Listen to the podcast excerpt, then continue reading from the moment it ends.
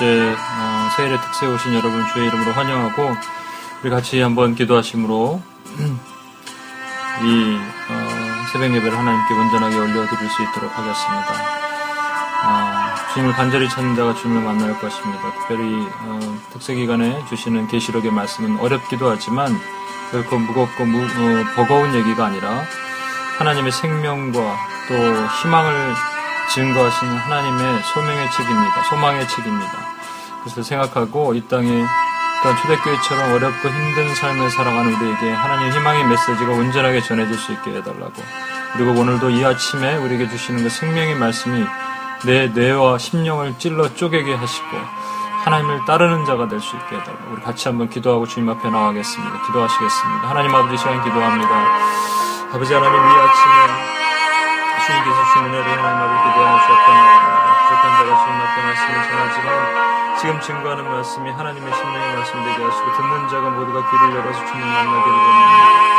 아버지가 부족하고 약한 것 주님 잘 아십니다. 그러나 하나님께서 하나님 아버지 모두에게 지혜를 주시고 전하는 저는 아무것도 아니고 통로입니다. 저는 입만 벌리겠사오니 성령 하나님 이끌어 주시고 하나님 뜻 안에서 온전하고 아름다운 하나님 아버지 그 예배가 될 수 있도록 예배를 회방하는 모든 어둠의 영들이 한 길로 와서 일곱 길로 묶어지고 끊어지고 떠나가게 하여 주시옵소서. 하나님 아버지 갇힌 자, 또 소망 없는 자들이 이 생명의 말씀을 듣고 하나님 초대교회처럼 일어나서 해방을 선포하며 주 앞에 나설 수 있도록 준비해서 도와주시는 걸지 믿습니다. 감사합니다. 하나님 아버지 오늘도 이 아침에 주님의 말씀을 기대하고 사모합니다. 주의 말씀은 내 발의 등이요 내 길의 빛입니다. 이 어둠고 캄캄한 밤을 우리가 거닐 때 하나님 어둡지만 주의 말씀이 정말로 어떤 플래시라이트보다 더 강하고 강렬하게 비치어서 어둠의 권세가 물러가게 하시고 우리가 반드시 승리할 수 있도록 이길 수 있도록 주께서 도와주시옵소서 감사드리며 우리를 원하신 예수님의 이름으로 기도합니다. 아멘. 예. 아, 오늘은 음, 드디어 이제 일곱 봉인, 아, 일곱 인의 아, 심판의 부분에서 이제 들어가도록 하겠습니다. 아, 6장 1절로부터 8절까지 말씀입니다. 6장 1절로부터 8절까지 제가 읽겠습니다. 내가 봄에 어린 양의 일곱 인 중에 하나를 떼시는데 그때 내가 들으니 내 생물 중에 하나가 우레소리 같이 말하되 오라 하기로 이에 내가 보니 흰 말이 있는데 그 탄자가 활을 가졌고 면류관을 받고 나가서 이기고 또 이기려고 하더라. 둘째 인을 떼실 때 내가 들으니 둘째 생물이 말하되 오라 하니 이에 다른 붉은 말이 나오더라. 그 탄자가 허락을 받아 땅에서 화평을 제하버리고 서로 죽이게 하고 또 큰 칼을 받았더라.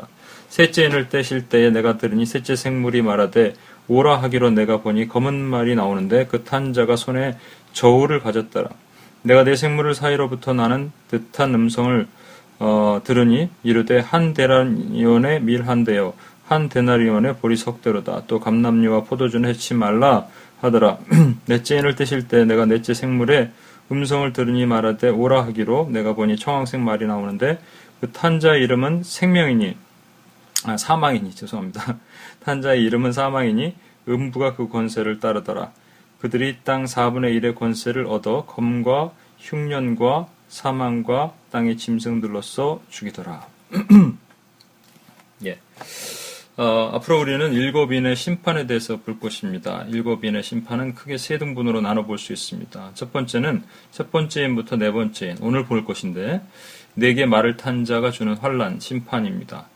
어, 두 번째는 다섯 번째 인을 뗄 때 나타나는 지상교회의 순교입니다. 그리고 이제 세 번째는 여섯 번째 인을 뗄 때 나타나는 큰 지진과 해와 달과 별이 떨어지는 천재 지변의 모습 그리고 일곱인 으로 시작되는 것 이렇게 이제 일곱이는 나중에 보겠지만 이렇게 보여집니다. 어, 오늘은 전쟁을 위해 준비된 말들의 숨겨진 의미가 어떤 것인가를 하는 보는 시간을 갖겠습니다. 6장 2절입니다. 이에 내가 보니 어, 이제 하늘에서 음성이 들어 우레 같은 소리가 있어요. 그래서 오라 하기로 가서 보니까 이런 말입니다. 이에 내가 보니 흰 말이 있는데 그 탄자가 활을 가졌고 멸류관을 받고 나가서 이기고 또 이기려고 하더라. 흰 말을 탄 자가 있는 거예요. 이 흰 말이 가장 이 저 네 가지 말의 해석에서 가장 어려운 해석이 됩니다. 아, 수세기 동안에 이 흰 말의 해석을 놓고 대립되어 왔고 지금도 서로 다른 의견들이 분분합니다. 어, 먼저 흰말을 탄 자를 어, 그리스도로 보는 견해입니다. 그 이유는 나머지 세 개 말, 붉은 말, 검은 말, 청황색 말에 비해서 여기서 첫 번째 말은 흰색이라는 것이죠. 그, 즉 흰색은 상징적으로 정결과 거룩을 상징하기 때문이기도 하고 또 계시록 19장 11절에 우리가 잘 아는 여러 번 봤던 그 백마를 탄 어, 분이 하늘에서 내려오시는데 그 이름이 충신과 진실이라 고 그랬죠.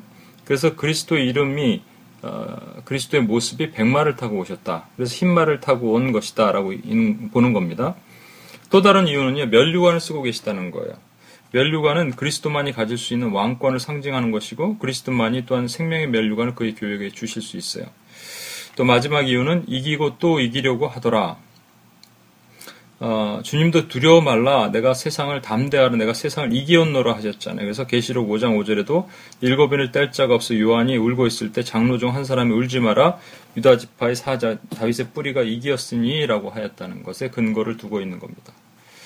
또 다른 견해로는 흰 말탄자가 아, 과거나 지금이나 있었던 것이 아니고 이게 주로 이제 미래주의자들이 말하는 겁니다.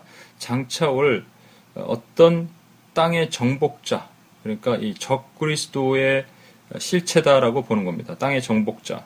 그러니까 먼저 흰말은 전쟁에서 승리를 상징하기 때문이에요. 그리고 흰말을 탄 자의 활은 어, 군사력을 상징하는 겁니다.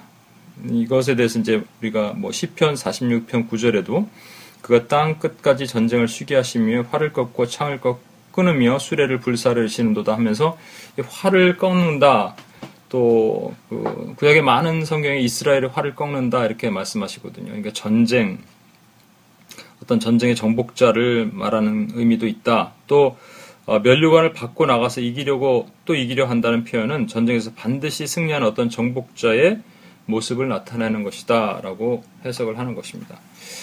세 번째로는 이 흰 말탄자가 어, 그리스도도 아니고 어떤 미래 나타날 적그리스도도 아니고 어, 어떤 한 사람이 아니고 음, 상징적인 것이다 라고 보는 견해입니다. 다른 세계 말탄 것과 같은 부류로 봐야 된다. 왜냐하면 만약에 이제 그 이것이 그리스도라면 음, 다른 세계 말탄자가 그리스도와 경쟁, 그리스도와 대립되는 어떤 구조를 가져야 돼요. 그렇죠? A and B의 구조를 가지기 때문에. 근데 그렇다면 사탄입니다. 그런데 지금 그 뒤에 보시겠지만 세계 말탄자는 어떤 특정인을 가르치는 것이 아닙니다. 가르치는 것이 아니고 이 땅에 내리는 재앙을 표현하고 있는 것이기 때문에 그렇게 비교가 될 수가 없어요. 어, 저도 개인적으로는 이 세 번째를 어, 지금까지는 지금까지는 세 번째가 맞지 않을까 좀 생각을 합니다. 물론 더 어, 저는 항상 제가 틀렸다고 생각하기 때문에 어, 제가 이걸 계시록을 주석이나 이런 걸 다른 걸 찾아보기 전에 이미 말씀을 보면서 어 이것은 이렇게 돼야 되는 맞는 거구나라는 생각을 들었어요. 이 흰말은요 분명히 계시록 19장에 그리스도의 나타내심을 상징하고 주님은 그렇게 오실 거라고 약속했습니다. 그렇죠? 그래서 흰 말 하지만요 이것이 만약에 미혹이라면 어, 계시록 5장에 일찍 죽임을 당하신 어린 양의 모양을 한 그리스도를 흉내내듯이 얼마든지 흉내낼 수 있는 것입니다. 계시록 13장 11절에요. 내가 보니 다른 짐승이 이 땅에서 올라오니 어린 양 같고 두 뿔 있고 용처럼 말을 하더라 그랬고요. 그러니까 우리는 보셨죠? 그 일찍 죽임 당하신 어린 양이 머리 일곱 뿔이 있고 일곱 눈이 있는데 여기서는 두 뿔이 있고 용처럼 말을 해요. 그러니까 겉으로 봐서는 어 어린 양이시다 예수님이다 하는데 아니라는 거예요. 사단도 얼마든지 자신을 광명의 천사로 흉내낼 수 있는 겁니다. 또 13장 1절에 있는 말씀에는 이런 말씀이 있어요. 바다에서 올라오는 한 짐승이 있는데 그것이 뿔이 열이요 머리가 일곱입니다. 아, 뿔이 열 개고 머리가 일곱이다. 계시록에는 묵시문항이 있고 상징적인 숫자를 내포하고 있기 때문에 우리가 숫자를 되게 의미 있게 봐야 된다고 말씀드렸을 것입니다. 10은 꽉 찬 수예요.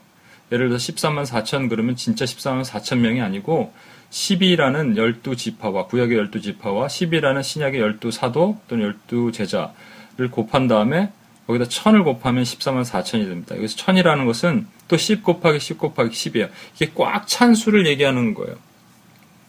7은 하나님의 완벽한 숫자고요. 하나님의 숫자고요. 그러니까 이것은 지금 일곱 머리가 있는 짐승, 또 열 뿔이 있는 짐승, 이것은 하나님을 흉내내는 것입니다.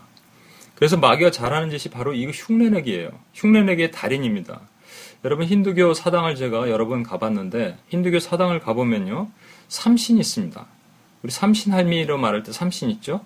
그 삼일칠이 흉내내는 거예요. 머리가 세 개, 머리라고 표현하기 뭐 이건 진짜 대가리라고 표현해야 되는데 세 개를 달린 그 신상에게 사람들이 막 우유를 붓고 절을 하고 난리가 아닙니다. 제가 또 캄보디아 이번에 가보니까 음, 나가신이라는 어떤 그, 그 땅에 토속신이 있는데 뱀인데요, 뱀. 머리가 일곱 개입니다. 전부 흉내내는 겁니다. 그러니까 마귀의 정체는 바로 흉내내는 거기 때문에 우리는 이 미혹을 이 땅에서 분별할 수 있어야 돼요. 세 번째로 어, 여기서 그 흰말 탄 자는 활을 가졌다 그랬는데 이, 여기 보면은 흰말 탄 자가 활을 가졌고 그랬잖아요. 어, 전쟁에서 활을 하, 사용했다는 겁니다. 그렇지만 성경에서 보면 그리스도는 한 번도 활을 사용하신 적이 없으십니다. 버가마 교회에게 편지하실 때 기억나시죠? 좌우에 날선 검을 가지신 이라고 그러셨고 계시록 19장에도 백마 타고 오실 때 주님께서 스스로 이렇게 얘기하셨어요. 주님 오실 때는 그의 입에서 예리한 검이 나온다. 입에서 나오는 검, 좌우에 날선 검, 히브리서에 있는 말씀처럼 또 시편 기자는요 주님이 쓰시는 무기를 이렇게 표현했습니다. 막대기와 지팡이. 아, 남들은 다 칼 들고 도끼 들고 막 창 들고 오는데 주님은 고작 막대기와 지팡이에요. 이사야도 그의 입에 막대기라 그랬습니다. 그래서 이 막대기는 또 주님이 말씀하신 입의 검은 실제적으로 어떤 그 어, 무력적인 그런 칼을 의미하는 것이 아니고 상징적인 무기예요. 곧 그리스도 입에서 나오는 말씀입니다. 말씀. 그래서 주님께서는 그 말씀으로 싸우셨어요. 원수마귀도 말씀으로 이기셨어요. 그렇죠. For it is written 기록하였으되 이렇게 해서 반면에 활은 말이죠. 그 악을 상징하거나 이스라엘의 불순종을 사용할 때 이 성경에서 계속 쓰여 왔습니다. 아까도 읽었죠. 그 이사야 46장 9절 말씀 어, 땅의 전쟁을 쉬게 하시며 활을 꺾고 창을 끊으며 이렇게 말씀하실 때 쓰였다는 거예요. 그리고 호세아 1장 5절에도 이렇게 표현되어 있습니다. 내가 이스라엘 골짜기에서 이스라엘의 활을 꺾으리라. 이것은 이스라엘의 불순종을 꺾으리라 하실 때 쓰였다는 겁니다. 네 번째로 멸류관을 받았다고 되어 있는데 그래서 멸류관을 받았으니까 이것은 예수님일 거다 이렇게 생각하는데 그리스도는 성부 하나님이시 하나님이시 아 그리스도는 성부 성자 하나님이시기 때문에 성부 하나님과 같은 하나님이세요. 그리고 천지를 창조하시기 이전부터 그분 함께 계셨고요. 그리고 태초부터 어, 하나님 그리스도께서 왕이셨어요. 어, 받으실 필요가 없고 그냥 그분은 왕이신 거예요. 하나님이신 거예요. 어, 이러한 그 멸류관 얼마든지 마귀가 하나님을 흉내내어 사람을 현혹할 때 써왔다는 것도 여러분 아셨으면 좋겠어요. 나중에 이제 저희가 황충의 비유를 보면 구장에서 황충, 나팔에 나오는데 그 황충이 나오거든요. 황충, 메뚜기. 메뚜기가 사람 얼굴을 한 메뚜기가 나옵니다. 근데 메뚜기가 뭐를 쓰고 있냐면 금멸류관을 쓰고 있어요. 또 13장에서 아까 봤던 그 짐승, 바다에서 올라오는 짐승 있죠? 머리가 7개고 10뿔이 달린 그 짐승도 멸류관을 쓰고 있어요. 어, 가장 핵심적인 거, 이 멸류관은 아니다. 이것은 아니다라고 얘기하는 것은 이게 있습니다. 어, 그 면류관이라고 말하는, crown이라고 말하는 이 단어가 어, 헬라어는 두 종류로 사용되는데 하나는 스테파노스라는 말이에요. 스테파노스. 또 하나는 디아데마라고 합니다. 디아데마. 그런데 여기서 흰 말을 탄 자가 쓴 면류관은 스테파노스예요. 흰 말을 탄 자가 쓴 면류관은 스테파노스고 계시록 19장에서 등장하는 전 진짜 예수님께서 오시는 백마 타고 오시는 충신과 진실 그분의 머리에 쓰여 있는 멸류관은 스테파노스가 아니라 디아데마라는 거예요. 계시록 19장 12절에 그의 눈은 불꽃 같고 그의 머리에는 많은 관들이 있고라고 얘기하는 그것. 그것이 바로 디아데마입니다. 마지막으로 흰말을 탄 자가 이기고 또 이기려 하더라라고 되어 있어요. 그래서 이거는 뭐 그리스도의 승리다라고 얘기하는데 그렇게 해석하면 안 됩니다. 왜냐하면 그리스도께서는 이 세상을 이미 이기셨어요. 이미 이겼는데 뭘 또 이기고 또 이길라 그래요. 여기서 큰 말 탄 자는 이기고 또 이기려 하고, 하고 있거든요. 여기서 이제 NIV 성경에는 Conqueror Benton Conquest라고 했는데 이게 여러분 그 성경을 혹시 가능하시면 NASB라는 그 영어 성경을 조금 사서 항상 이렇게 비교해서 보시면 좋을 것 같아요. 킹 제임스는 너무 이게 그 옛날 어려운 고어를 썼기 때문에 좀 힘들고 NASB가 가장 또 그래도 이 헬라어 원문에 가깝게 해석을 한 것 같습니다. 뭐라고 되어 있냐면 he went out conquering and to conquer. he went out conquering and to conquer. 그러니까 여기서 한 번만 이기려 한다가 아니라 두 번째 이기려고 하더라라는 말은 이게 이기고 안 되니까 또 이게 이게 to conquer라는 말 자체는 또 그 가정법의 미래형도 있습니다. 어, 그러니까 he may conquer 아마 이길 이길 수도 있을 걸 이런 말도 담겨져 있는 거예요. 결국 승리하지 못하는 원수의 발버둥과 같은 것을 우리가 볼 수 있는 거예요. 이기지 못하니까 자꾸 발버둥 치며 발악하는 원수의 모습인 거예요. 그렇다면 이상의 이유를 들어서 우리는 여기 흰말 탄 자의 정체를 다시 한번 보아야 합니다. 흰말을 탄 자, 즉 활을 가지고 이기고 또 이기려고 하는 자의 정체는 계시록에서 이미 다른 곳에서 나와 있어요. 근데 여기 이렇게 있으니까 그래서 계시록은 한 권의 책입니다. 세 등분으로 나눠져 있다 이렇게 절대로 보시면 안 돼요. 순서가 뒤죽박죽으로 돼 있어서 우리가 헷갈리는 것 뿐이지 전체 윤곽을 보면 그런 계시록을 나중에 숲을 보는 것을 제가 설명을 드릴 텐데 지금 나무만 자꾸 보니까 이게 전체가 안 보여서 그렇지 분명히 나와 있어요. 11장에 말이죠. 나중에 우리 11장까지 보고 마칠 텐데 11장에 두 증인이 나오거든요. 두 증인은요. 어, 두 증인이 뭐냐, 뭐 이것에 대해서 의견이 분분합니다만 이것은 사명을 맡은 교회라고 저는 봅니다. 물론 모든 교회는 아닐 거예요. 말씀대로 살고 그 사명을 감당하는 교회입니다. 그런데 그 교회가 사명을 감당하고 증언을 마치려고 그럴 즈음에 무정에서 갑자기 짐승이 올라옵니다. 그리고 그들과 더불어 전쟁을 일으키고 그들을 이기고 그들을 죽일 터일 것이라 라고 기록하고 있어요. 계시록 11장 7절 한번 직접 찾아봅시다. 계시록 11장 7절 계시록 11장 7절 말씀입니다. 제가 읽겠습니다. 계시록 11장 7절 그들이 그 증언을 마칠 때 무적행으로부터 올라오는 짐승이 그들과 더불어 전쟁을 일으켜 그들을 이기고 그들을 죽일 터인즉 분명히 이긴다고 돼 있죠. 예, 이깁니다. 어, 그, 그 다음에 13장 7절 한번 봐주세요. 13장 7절 이 13장 7절에서도 짐승이 성도들과 싸워서 이긴다고 돼 있어요. 13장 7절입니다. 또 권세를 받아 성도들과 싸워 이기게 되고 보십시오. 이기게 되고 각 족속과 백성과 방언과 나라를 다스리는 권세를 받아요. 그러니까 이 짐승 두 마리가 있는데 11장에서도 이기고 13장에서도 교회를 이기고 성도를 이겼단 말이에요. 그러니까 이 흰 말은요. 교회와 성도를 이긴 것처럼 보여요. 하지만 11장에서 교회는 나중에 보면 아시겠지만 다시 부활하거든요. 그래서 막 사람들이 놀란다고요. 그리고 이 13장 끝나고 나서 14장에 들어가면서는 14, 14만 4천 명의 흰옷 입은 주의 성도들이 하나님을 새 노래로 찬양하는 장면이 나오거든요. 그러니까 이것은 무슨 얘기냐면요. 흰말을 탄 자가 잠시 이기려 하는 모습을 보인 것은 잠시 얼마 동안 하나님의 허락하에 그들이 어, 이긴 것처럼 보이지만 절대로 완전히 교회를 이기지 못함을 증거하고 있는 거예요. 이유는 뭔지 아십니까? 교회의 머리 되신 분이 그리스도시기 때문인 거예요. 주님은 이미 이 세상을 이기셨습니다. 그렇다면 흰말을 탄 자가 교회사 시대 동안에 주었던 그 시험이라는 것이 도대체 무엇인가? 바로 우리가 지금까지 흰말이 그리스도냐 아니냐를 따져듯이 이것은요, 딱 보면 알 수 있는 거예요. 이것은 거짓 그리스도, 적 그리스도입니다. 예, 적그리스도를 어떻게 해석하냐에 따라서 이제 미래주의자 아까 좀 전에 봤죠? 미래 정복자가 이것이다, 흰말일 것이다 말하는 사람들은 미래주의자예요. 그 적그리스도인데 이것은 지금도 지금까지 나타나지 않은 어떤 한 명의 적그리스도를 얘기하는 거고 미래주의자가 말하는 것은 우리가 지금 보아야 될 이 적그리스도라는 것은요.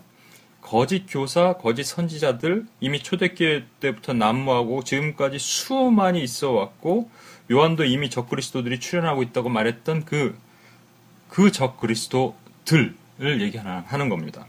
베드로후서 2장 1절입니다. 그러나 백성 가운데 또한 거짓 선지자들이 일어났으니 이와 같이 너희 중에도 거짓 선생들이 있으리라. 요한일서 4장 3절 예수를 시인하지 아니하는 영마다 하나님께 속한 것이 아니니 이것이 곧 적 그리스도의 영이니라. 오리라 한 말을 너희가 들었거니와 벌써 지금 벌써 세상에 있느니라. 지금 벌써 있다 그랬죠. 그게 벌써 초대교회 때입니다. 요한이 쓴 거예요. 그런가 하면 예수님도 제자들에게 마귀는 거짓과 미혹을 흘려서 할 수만 있으면 택하신 백성을 미혹할 것이고 배도와 배교를 하도록 한다라. 그래서 제자들에게 깨어 있으라고 당부하실 때도 이렇게 말씀하셨어요. 마태복음 24장 24절 거짓 선지자들과 어, 그리스도들과 거짓 그리스도들입니다. 보십시오. 이게 적그리스도들이에요. 예수님 분명히 적그리스도들이라고 그랬지 복수를 쓰셨더니 단수를 쓰시지 않으셨어요. 거짓 선지자들이 일어나 큰 표적과 기사를 보여 할 수만 있으면 택하신 자들도 미혹하리라. 그렇다면 나중에 뒤에서 보겠지만 이 보여지는 모습 자체는 이 흰말을 탄 자는 적 그리스도로 보이지만 예, 적그리스도를 상징하는 것이 분명히 또 있는 거예요. 상징하는 것. 그걸 뒤에 한번 설명하겠습니다. 그래서 여러분 이제 보여지는 것과 뒤에 숨겨진 또 상징을 같이 해봐야 돼요. 어, 3절입니다. 그 다음에 둘째 인을 떼실 때 붉은 말이 나오는데 화평이 없이 고 서로 죽이는 것이 시작된다. 이 붉은 말이 나오는데 어, 그 탄자가 허락을 받아 땅에서 화평을 제하여 버리고 서로 죽이게 하고 또 큰 칼을 받았더라 이렇게 말씀이 되어 있습니다.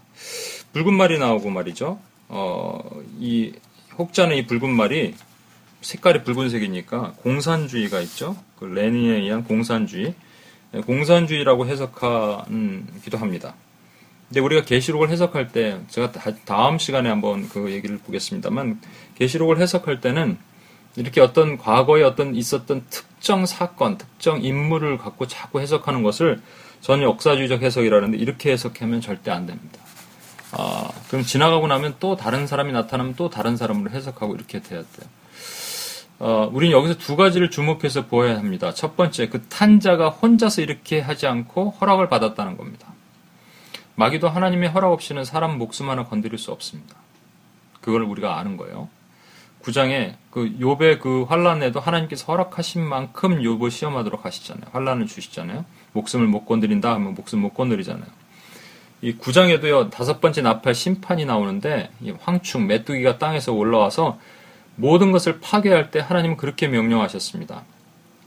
땅에 있는 것은요 풀이나 뭐 푸른 것이나 수목이나 다 해 이런 것들은 아 풀이나 푸른 것은 수목은 놔두고 오직 그 이마에 인치심을 받지 않는 사람들만 어, 해하라 그러셨어요. 그것도 죽이지 말고 고통을 주라는 겁니다. 그 분명히 해하도록 허락된 영역만일 가능한 거예요. 그러니까 마귀는 하나님의 어, 진짜 그 손, 손가락 아래 있는 겁니다.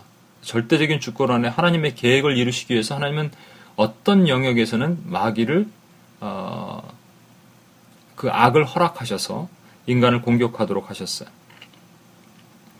어, 두 번째 주목해 볼 것은 뭐냐면 어, 여기 붉은 말을 탄 자가 직접 죽이는 것이 아니라 서로 죽게 하였다는 겁니다. 이게 이제 핵심입니다. 큰 칼을 가졌는데 그게 서로 본인이 직접 죽이는 게 아니고 직접 서로 죽이게 했다는 겁니다. 그래서 보면 어, 화평을 제하여 버리고 이거 가장 크죠. 화평을 제하여 버리고 서로 죽이게 하고 또 큰 칼을 받았더라. 마귀는요 인간의 죄성 중에 이것이 있는 걸 알아요. 뭐냐면 아담에게 주신 형벌 중에 여러분 종신토록 수고하여 땅의 소산을 먹으리라 이렇게 하신 거 아시죠? 그러면 그게 명령입니다. 종신토록 수고해라. 이게 형벌이고 명령이에요. 그런데 수고 그 명령을 안 따라요. 명령을 대적해요. 그래서 그 종신토록 수고하라라는 그 명령을 반항하게 만들고 수고하지 않고 먹을 방법을 개발해 준 것이 마귀입니다. 그게 뭐냐면 빌어먹거나 뺏어먹는 거예요. 빌어먹으면 거지가 되고 뺏어먹으면 강도가 되는 겁니다. 근데 특히 이 뺏어 먹는 것이 아주 효과적이라고 가르쳐 줘 왔어요. 그래서 서로 죽이고 사륙과 도륙을 서슴치 않게 했습니다.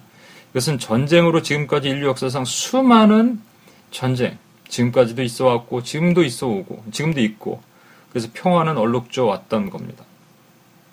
그래서 여기서 붉은 말을 탄 자가 주는 것, 이것은 전쟁입니다. 전쟁. 두 번째, 어, 아, 세 번째, 5절입니다. 셋째 인을 떼실 때 내가 들으니 셋째 생물이 말하되 오라 하기로 내가 보니 검은 말이 나오는데 그 탄자가 손에 저울을 가졌더라. 저울을 가졌습니다. 성경에는요, 검은색은 전쟁의 폐허 뒤에 나오는 슬픔, 애곡, 황폐함을 상징하기도 합니다. 이사야 50장 3절에 내가 흑암으로 하늘을 입히고 붉은 배로 덮었느니라. 그래서 흑암은 어떤 음, 슬픔 또는 애곡함 이런 것도 상징하기도 합니다. 또는 어둠은 비진리죠. 진리가 없어진 것이 깜깜하니까. 근데 여기서 이 검은색 말 탄 것은 저울을 가졌거든요. 이 저울을 주목해 봐야 됩니다. 어, 이어지는 하늘의 음성이 있어요. 그거는 밀과 보리를 사라는 것인데 내가 내 생물 사이로부터 나는 듯한 음성을 들으니 이르되 한 데나리온의 밀 한 대요. 한 데나리온의 보리 석 대로다. 또 감남류와 포도주는 해치 말라 하더라. 당시 로마의 어, 식민지 하에 음, 노동자 품삯이요 하루 품삯이 한 데나리온이었습니다. 그러니까 오늘날 따지면 어떻게 되나요? 뭐 100불이나 얼마 되죠? 그걸로 살 수 있는 것이 시장에서 거래되는 밀과 보리의 가격이요. 어, 한 데나리온이면 밀을 12대 정도 살 수 있었고 또 보리는 그것보다 싸니까 어, 한 36대 정도 40대 정도 살 수 있었대요. 근데 지금 극심한 인플레가 돼서 물가가 12배 하나 치솟았다는 겁니다. 이렇게 되면. 그렇다면 이게 지금 어, 이 물가가 이렇게 치솟았다라는 것을 보여주심과 동시에 또 하나 비교되는 게 있는데 뭐냐면 감남류와 포도주를 해치 말라고 하신 거예요. 어, 밀과 보리는요 그 당시 밥과 같은 겁니다. 식량이에요. 기본적인 식량이에요. 그렇죠? 그러나 감남류와 포도주는 기본적인 식량이 아니고요. 일반인이 가질 수 있는 것이 아닙니다. 부자들만 가질 수 있는 거예요. 그러니까 기호식품이에요. 그러니까 이렇게 말씀하신 건 뭐냐면 빈익빈 부익부의 극심한 부의 불균형을 만들어진다라고 말씀하시는 겁니다. 유니세프 보고서에 따르면 5분의 1명꼴로 지금 아프리카의 아이들이 아사하고 있다고 합니다. 전 세계에서 OECD 국가들이 갖다 버린 음식의 100분의 1만 걷어도요, 지금 아사하고 있는 어린애들을 살릴 수 있다고 합니다.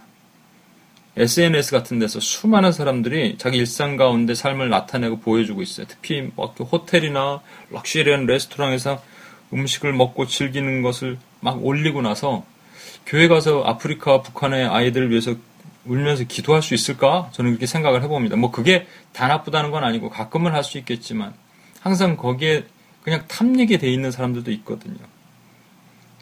이것이 저 검은색 말탄자가 들고 있는 저울의 정체입니다.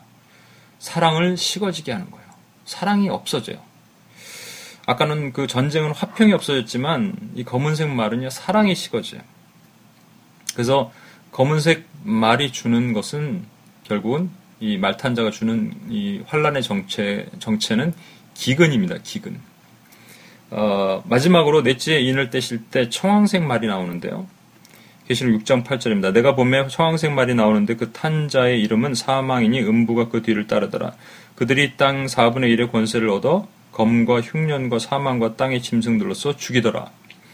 이 청황색이란 말은 이게 페, 영어로는 pale인데 pale이란 말 자체가 창백한이잖아요. 그래서 환자가 이렇게 병이 들었을 때 창백한 얼굴빛을 띠고 있는 것과도 같다라는 표현처럼 창백한 건데 그 탄자의 이름이 사망이라고 말할 때 사망은 그 헬라어 단어로 그 타나토스라는 것인데 이게 사망은 죽음도 있지만 역병, 질병이란 말도 있습니다. 그 이 청황색 말탄자가 주는 것이 바로 위에 이제 어 붉은색 전쟁, 검은색 기근 뒤에 오는 온역이에요. 온역, 질병. 이 세상에 지금까지 창궐했던 질병, 유럽 인구의 3분의 1을 죽였던 흑사병, 아프리카 저주의 질병인 에이즈, 인류 끊임없이 어, 끊임없는 적 암, 그리고 지금 창궐하고 있는 이볼라, 에볼라, 이 모든 것, 이 질병. 그 하나님은 에스겔에게 세 가지 형벌을 폐역한 백성들에게 내리겠다고 하셨어요. 예, 에스겔 14장 21절 주 여호와께서 이같이 이르시되 내가 나의 네 가지 중한 벌, 곧 어, 칼과 기근과 사나운 짐승과 전염병을 예루살렘에 함께 내려 사람과 짐승을 그 중에서 끊으리라 끊으리니 그 해가 더욱 심하지 아니하겠느냐 하셨어요. 그러니까 칼과 기근과 사나운 짐승, 전염병. 이것을 보면서 우리가 또 알 수 있는 것이 있습니다. 왜 하나님은 이 땅에 재앙을 내리시는 거예요? 하나님이 사랑이시라면 과연 왜 이 땅에 재앙을 내리셔서 인간에게 이러한 어, 전쟁을 주시고 또 어, 적그리스도 같은 가짜를 주시고 그리고 음, 질병을 주시고 기근을 주셔서 사람들로 죽어가게 하시는 거예요. 왜 그렇게 하시냐는 겁니다. 이 네 가지가 모두 하나님이 허락하지 않으면 있을 수 없는 것이거든요. 그럼 하나님의 허락하에 있었다면 하나님의 그것을 계획하신 거예요. 그러면 이것을 생각할 때 그래서 이제 그 마틴 로이드 존스의 하나님의 주권과 전쟁이라는 책에 보면은 전쟁 그 2차 세계 대전 이후에 쓴 책이거든요. 그 마틴 로이드 존스 목사님이 그렇게 얘기했어요. 이 전쟁을 생각할 때 인간은 하나님이 불의하시다라고 생각할 수 있는 거예요. 근데 결론은 그겁니다. 하나님이 선하시다라는 것을 믿으면 어떻게 불의한 인간이 하나님이 선하다 안 선하다를 판단할 수 있겠냐는 겁니다. 그러니까 인간 불의는 인간이 불의한 거거든요. 그렇죠? 우리가 여태까지 고백하잖아요. 하나님은 선하시다, 완전하시다. 근데 어떤 고통이 딱 왔을 때 그 고통의 결과를 보고 하나님이 불의하시다라고 얘기한다는 거예요. 이게 말이 안 되는 거 아니냐는 거죠. 그래서 우리는 이것을 볼 수 있습니다. 하나님은 왜 이런 질병과 왜 기근과 전쟁을 또 왜 미혹, 적그리스도는 미혹입니다. 이 미혹을 주셨을까? 적그리스도가 이 미래에 나타나는 적그리스도 절대 아닙니다, 여러분. 그렇게 보시면 안 됩니다. 미혹이에요. 그러니까 이 땅을 살면서요. 예수님 때부터 지금 때까지가 종말이거든요. 왜냐하면 예수님 십자가에 달리신 그때부터 아, 십자가에 달려서 승리하신 그때부터 그죠? 그때서 올라가신부터 지금까지 어, 그 종말을 마지막 때가 시작이 된 거예요. 내가 속히 오리라는 것이 every time 우리 지금 예수님에게는 그 처음과 나중에 필요 없기 때문에 그 시간적인 개념으로 보면 every time 주님의 종말은 임하시는 거예요. 근데 제가 보는 그 종말론적 뷰는 이제 다음 주에 제가 보여드리겠, 아, 다음 시간에 내일 보여드리겠지만, 어, 조금 이제 그것을 우리가 좀 도표를 가지고 좀 봐야 돼요. 그런데 중요한 건 뭐냐면 왜 이 땅에 지금까지 그렇게 미혹과 전쟁과 기근과 또 온역을 주셔왔냐고요. 그 이유는 단 한 가지입니다. 예, 내 백성이 회개하고 돌아오도록 하시는 거예요. 하나님의 백성이 회개하고 돌아오도록 하신 것이고 또 이 땅에 아, 하나님 모르는 백성에 대한 심판이에요. 그래서 이것이 good news입니다. Gospel. 복음이라는 건 뭐냐면요.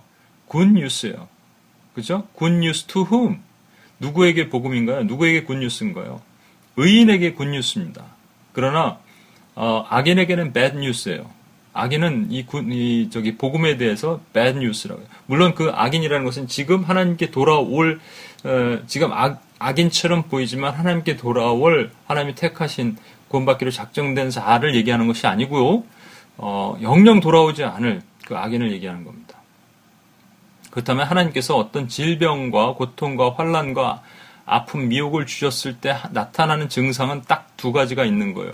하나님을 원망해서 하나님을 떠나든지 아니면 하나님께 그래도 감사하고 하나님께 두 손을 들려서 하나님께 기도하든지 여러분 이, 이 사실을 기억하셔야 됩니다. 어떤 것도 어떤 환란과 그것도 결국 하나님은 하나님의 백성들을 더 견고한 심지로 세우도록 하시기 위해서 하나님께서는 그 방법을 택하시고 악인과 의인을 구분하고 양과 염소를 구분하기 위해서 하나님께서는 이것을 주시는 거예요. 또 가장 중요한 거 내일 다시 한번 보겠지만 가장 중요한 것을 좀 짚고 넘어갔으면 좋겠습니다. 이것이 이제 보여지는 것이라면 이것은 영적인 해석으로 또 한번 봐야 돼요. 영적인 해석이라는 것은 아까 흰말이 정체가 흰말을 탄 사람의 정체가 적 그리스도들이라고 얘기했죠. 예수님의 모양을 흉내내는 거잖아요. 근데 이것을 다른 말로 미혹이라고 얘기했습니다. 미혹. 붉은 말은요 전쟁, 검은 말은 기근, 그리고 청황색 말은 온역. 지금까지 인류 역사상 있어왔던 모든 것이지만 영적으로 다시 한번 풀면 흰 말은 이 미혹이고요. 어, 붉은 말의 전쟁은 이 땅의 영적 전쟁의 모습입니다. 검은색 말의 기근은 이 땅의 영적 기근이고 청황색 말의 온역은 이 땅의 영적 질병, 다른 말로 영적 혼합을 얘기하는 겁니다. 다음 시간에 한번 보겠습니다. 이 시간 우리 함께 기도할 때 이렇게 한번 기도했으면 좋겠습니다. 고난과 환란 가운데 있다고 하나님을 원망하는 이 많은 아직도 믿음이 부족한 백성들에게 주님께서 이렇게 말씀하십니다. 고난과 환란은 내가 나의 백성을 나의 백성의 믿음을 견고케 하려고 내가 주는 것이다라고 주님 말씀하시는 거예요. 그래서 good news는 이것이 good news예요. 주님께서 이 모든 고난과 환란에서 예수 그리스도를 믿음으로 우리는 사망에서 생명으로 옮겨졌다라는 거예요. 그래서 우리가 주님을 원망할 수가 없어요. 원망하는 자는 악인입니다. 악인의 특징은 원망하는 거고요. 의인의 특징은 찬양하는 거예요. 어떤 환란이 와도, 어떤 고통이 와도. 그래서 이 죄의 문제, 우리 속에 뼛속까지 내려있는 죄의 문제를 주님 앞에 고백하고 나왔으면 좋겠습니다. 하나님, 내가 어떠한 것에 부닥친다 하더라도 나는 주님을 어, 원망하지 않고 주님을 찬양하기를 원합니다. 저에게 그 어, 다윗이 얘기했던 것처럼 테스트 미, examine me, 나를 테스트하소서라고 얘기했잖아요. 그것은 어떤 고난과 환란으로 나를 줘도 내가 주님을 포기하지 않겠습니다라는 말이거든요. 물론 그러면서도 우리 넘어지고 또 실족해요. 그렇지만 주님께서 우리를 포기하지 않는 이상 우리는 절대로 포기 대상이 아닙니다. 이 시간 우리가 함께 기도하면서 고백하면서 우리 한번 나갔으면 좋겠습니다. 기도하고 주님 앞에 나갑시다. 하나님 내가 어떤 모습이 와도 주님이 나를 사랑하시고 그 고난과 혼란에서 이기고 승리하게 하실 것을 믿습니다. 하나님 그 어, 그래서 주님을 찬양하고 지금까지 그렇게 인류 역사상 있어왔던 하나님의 은혜를 찬양합니다. 감사합니다. 그 고백하고 나갑시다. 하나님 아버지 주님께 주신 은혜를 하나님 나갑니다. 하나님께서 오시는 은혜를 하나님 아버지 감사합니다. 아버지 주님께서 주시는 은혜를 하나님 아버지 포기하지 않도록 허락하여 주시옵소서. 주님이 혼란을 주신 것은 하나님이 교회로부터 이기고 승리하도록 하신 것이 믿습니다. 그래서 하나님 아버지가 희망이고 하나님 아버지 소망의 메시지입니다. 절대 포기하지 말라 하시고 절대 하나님 아버지 낙심하지 말라 하시는 것을 말씀하시는 것을 기억합니다. 하나님의 은혜 가운데 하나님 내가 들어가서 그 은혜를 하나님 경험하여 주셔 편안한 데가 될수 있도록 주여 도와주시옵소서 부족한 자에게 힘을 주시기 원합니다. 하나님 아버지 환란 가운데 있는 영혼들을 불쌍히 여겨주시고 그에게 힘을 주시고 새심줄처럼 일어나서 주의 능력에 내가 선포하며 나가는 하나님 자들이 될수 있도록 도와주시옵소서 하나님 아버지 절대 낙심하지 말게 하시고 주의 온전한 승리할 수 있도록 주께서 붙드시고 세우시기 바랍니다. 하나님의 인도하심을 덮어 주시옵소서. 하나님의 거룩한 인도하심을 덮어 주시옵소서. 우리 이 시간 한 번만 더 기도할 때 이렇게 기도했으면 좋겠습니다. 하나님께서는 하나님의 특별한 목적으로 특별한 의, 어, 도하에 지금 음, 교회의 담벼락을 허물으셨습니다. 그게 계시록 11장에 나오는 말씀입니다. 어, 교회 담벼락이 허물어지면 그 안에 원수가 제 집 드나들듯이 드나들 때 돼 있습니다. 그래서 들어오는 것이 뭐냐면 어, 영적 미혹이고 영적 전쟁이고 영적 기근이고 영적 혼합입니다. 이 시간 우리 한번 다시 한번 뛰어서 이 마지막 때에 이 마귀가 주는 이 네 가지 미혹과 이 모든 것을 하나님께서 허락하신 것조차도 이것입니다. 나의 백성들아 거기서 나오라 참여하지 말고 나오라 하라 말씀하시는데 나오는 자와 거기 있는 자가 구분이 되는 겁니다, 여러분. 우리가 한번 깨어서 기도합시다. 이 마지막 때 정말로 혼탁하고 정말로 더럽고 정말로 정신만 깨어있지 못하면 하나님 앞에 정말 온전히 서지 못하는 배교와 배도가 난무하는 이 교회 가운데 우리가 하나님 앞에 깨어서 기도하지 않으면 우리는 언제 어떻게 될지 모릅니다. 주님께서 우리를 보호하셔야 되는데 그래서 이 시간 교만하지 말고 주님께서 주시는 그 영적인 깨어남과 분별력을 가지고 승리, 영적 전쟁에 승리하게 하시고 영적 기근에 빠지지 않게 하고 영적 혼합에 빠지지 않게 하시고 영적 미혹에 빠지지 않게 해달라고 우리 같이 한번 기도하고 나가겠습니다. 하나님 아버지 시간 기도합니다.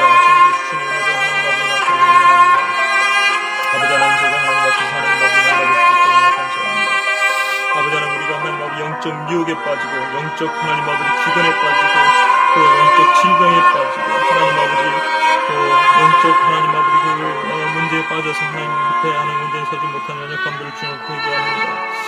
주여 이 영적 전쟁에서 하나님 아버지 우리가 날로 지지 않게 하시고 영적 기근에서 하나님 아버지 우리가 말씀을 먹고 일어나게 하시며 아버지 영적 온역에서 하나님 영적 질병에서 혼합되고 타협되지 않게 하여 주시고 모든 영적 미혹에서 하나님 승리할 수 있는 우리가 될 수 있도록 주님께서 붙들어 주시옵소서. 하나님의 거룩한 은혜를 하나님 아버지 덮어주시길 바랍니다. 하나님 회복의 은혜로 이를 이끌어 주시고 하나님께 지키시고 붙드시는 하나님 아버지 보호하시며 은혜 앞에 우리 날개 앞에 하나님 아버지가 무릎 꿇게 하여 주시옵소서 너무나도 많은 곳에서 하나님 아버지 더럽고 폐역한 독주가 하나님 있고 음료가 깔아놓은 하나님의 독주를 벌컥벌컥 마시는 하나님 아버지 교의 모습들을 보게 합니다. 주여 다시 한번 일어나게 하여 주시옵소서. 그런 하나님의 어, 이곳에서 일어나서 하나님 승리하게 하여 주시고 하나님 주시는 그 하나님 아버지 은혜의 날개 아래 하나님 설 수 있도록 주님께서 도와주시기 원합니다. 주께서 지키시기 원합니다. 주께서 보호하시기 원합니다. 하나님의 은혜로 보호하시고 하나님의 은혜로 등쳐 주시옵소서. 감사드립니다. 하나님 아버지 감사합니다. 하나님께서 보호하시는 그 은혜를 하나님 기억합니다. 하나님 아버지 정말로 지금부터 어, 주님 때부터 초림부터 지금까지 다시 오실 때까지 이 땅은 이 땅은 종말의 삶을 우리가 살고 있습니다. 수많은 하나님 아버지 그 미혹과 또 수많은 전쟁과 수많은 기근과 수많은 질병이 우리를 둘러 진쳤지만 하나님께서 특별히 하나님 아버지 교회를 보호하시고 사랑하시고 하나님 눈동자로 지켜왔음을 하는 저희가 믿습니다. 하나님 또한 마지막 때에 하나님 아버지 이 영적 미혹과 영적 하나님 아버지 그 어, 기근과 영적 전쟁터에서 영적 혼합과 이런 것들로 하나님 아버지 우리가 하나님 바로 서지 못하면 한시도 하나님 넘어질 수밖에 없는 이 세대 가운데 저희 믿음을 지켜주시고 보호하시고 원수로부터 오는 모든 공격으로부터 우리를 지켜주시길 원합니다. 주님 보호하여 주시옵소서. 주님 지켜주시옵소서. 하나님 뜻 안에서 하나님 바르게 설 수 있는 우리가 될 수 있도록 다시 한번 지키시고 이 아침에 주님 우리가 결단하고 주님 앞에 나가는 우리가 될 수 있도록 지켜주시옵소서. 다시 한번 감사드리며 우리를 원하신 예수님의 이름으로 기도합니다. 아멘. 네, 감사합니다. 계속 기도해서 기도하고 가시길 바랍니다.